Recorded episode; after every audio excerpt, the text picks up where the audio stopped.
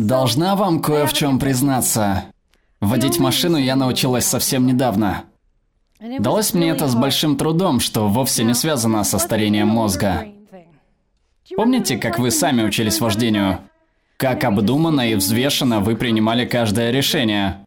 От умственного напряжения я возвращалась с занятий совершенно вымотанная.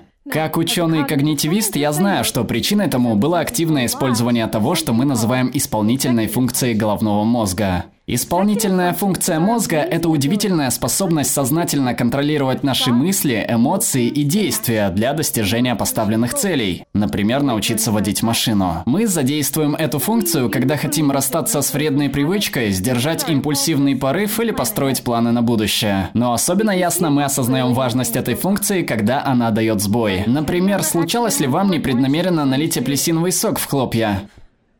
Или, просматривая новости в Фейсбуке, внезапно осознать, что вы пропустили совещание. Или, может, этот пример покажется вам знакомым. По дороге домой вы собирались заехать в магазин, и вдруг, очутившись дома, осознали, что проехали мимо на автопилоте. Такое случается с каждым. Обычно мы называем это рассеянностью, но на самом деле это свидетельствует о сбое исполнительной функции мозга. Итак, исполнительная функция помогает нам во всех аспектах повседневной жизни. И за последние 30 лет ученые установили, что эта функция позволяет многое спрогнозировать как у детей, так и у взрослых. Социальные навыки, академическую успеваемость, психическое и физическое здоровье, способности зарабатывать и копить деньги, а также соблюдать закон. Здорово, ведь да? Поэтому неудивительно, что ряд ученых, включая меня, хотели бы лучше понять эту функцию и сделать ее более эффективной. Не так давно эта функция стала модным словечком в индустрии саморазвития. Люди полагают, что могут улучшить ее с помощью специальных приложений на телефоне, компьютерных игр или тренируя эту функцию каким-то особым образом, например, игрой в шахматы. Ученые же пытаются поднатаскать эту функцию в лабораторных условиях в надежде улучшить ее и многое другое, связанное с работой мозга, в том числе интеллект. К сожалению, вынуждена сообщить вам, что все эти попытки ни к чему не приведут. Тренировка мозга не улучшит исполнительную функцию в широком смысле, потому что эти упражнения развивают ее узконаправленно, вне контекста реальных ситуаций, в которых она используется. То есть, освоив приложение по развитию этой функции на телефоне, вы не перестанете заливать хлопья соком дважды в неделю.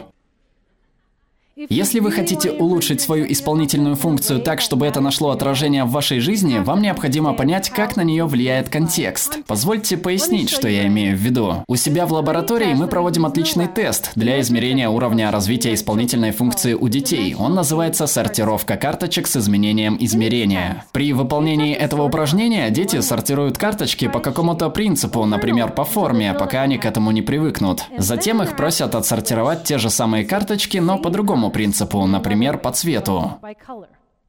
Самым юным участникам такое упражнение дается с трудом. Дети 3-4 лет обычно не могут сразу изменить принцип сортировки, неважно, сколько раз им напоминают, что пора переключиться. Если картинка синяя, положи ее сюда, если красная – туда. Синяя картинка.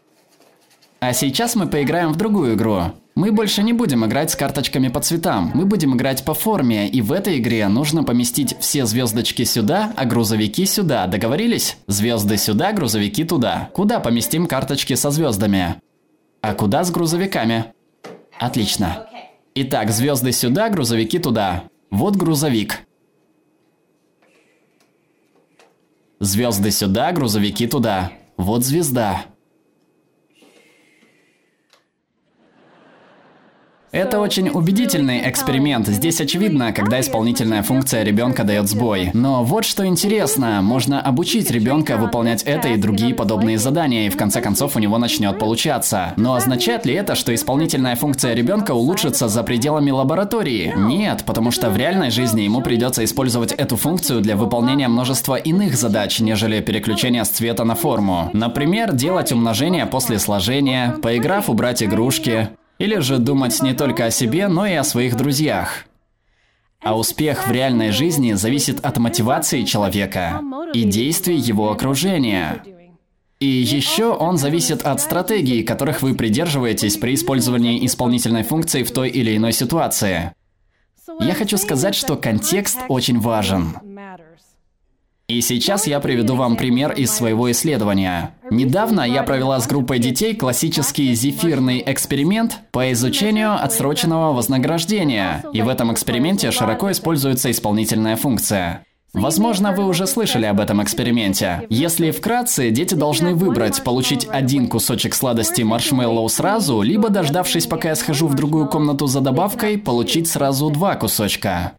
Большинство детей очень хочет получить второй кусочек, но возникает вопрос, сколько они готовы ждать? И я решила немного изменить условия, чтобы изучить роль контекста. Каждому ребенку я сказала, что он входит в состав команды, например, зеленой команды, и даже предложила надеть зеленую футболку. И пояснила, твои товарищи по команде решили дождаться двух кусочков маршмеллоу, а члены другой, оранжевой команды, предпочли не ждать. Или наоборот, ребята из твоей команды не стали ждать второй кусочек маршмеллоу, а ребята из другой команды дождались. И я оставляла ребенка в кабинете одного, а сама наблюдала по веб-камере, сколько он был готов ждать.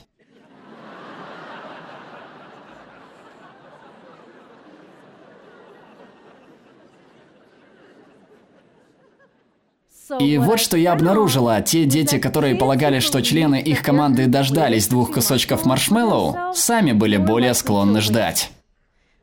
То есть на них оказывали влияние другие дети, с которыми они даже не были знакомы. Поразительно, правда? Но даже тогда я не была уверена, дети копировали товарищей по команде или здесь крылось нечто большее. Тогда я увеличила число участников и после эксперимента с маршмеллоу показала им фотографию двух детей, прокомментировав. Один из этих мальчиков предпочитает получать все сразу, например, печенье или наклейки. А другой предпочитает ждать, чтобы получить больше всего. А затем я спросила их, кто из этих ребят вам больше нравится и с кем бы вы хотели поиграть. Таким образом, я выяснила, что участники, которые полагали, что члены их команды ждали, предпочитали играть с теми детьми, которые также предпочитали ждать. То есть, зная, как поступала их команда, ребята начинали больше ценить терпение. И это еще не все. Эти дети были склонны задействовать исполнительную функцию для выработки стратегии, помогавшей скоротать время. Кто-то садился на руки, кто-то отводил взгляд от маршмеллоу, а кто-то пел песни, чтобы отвлечься.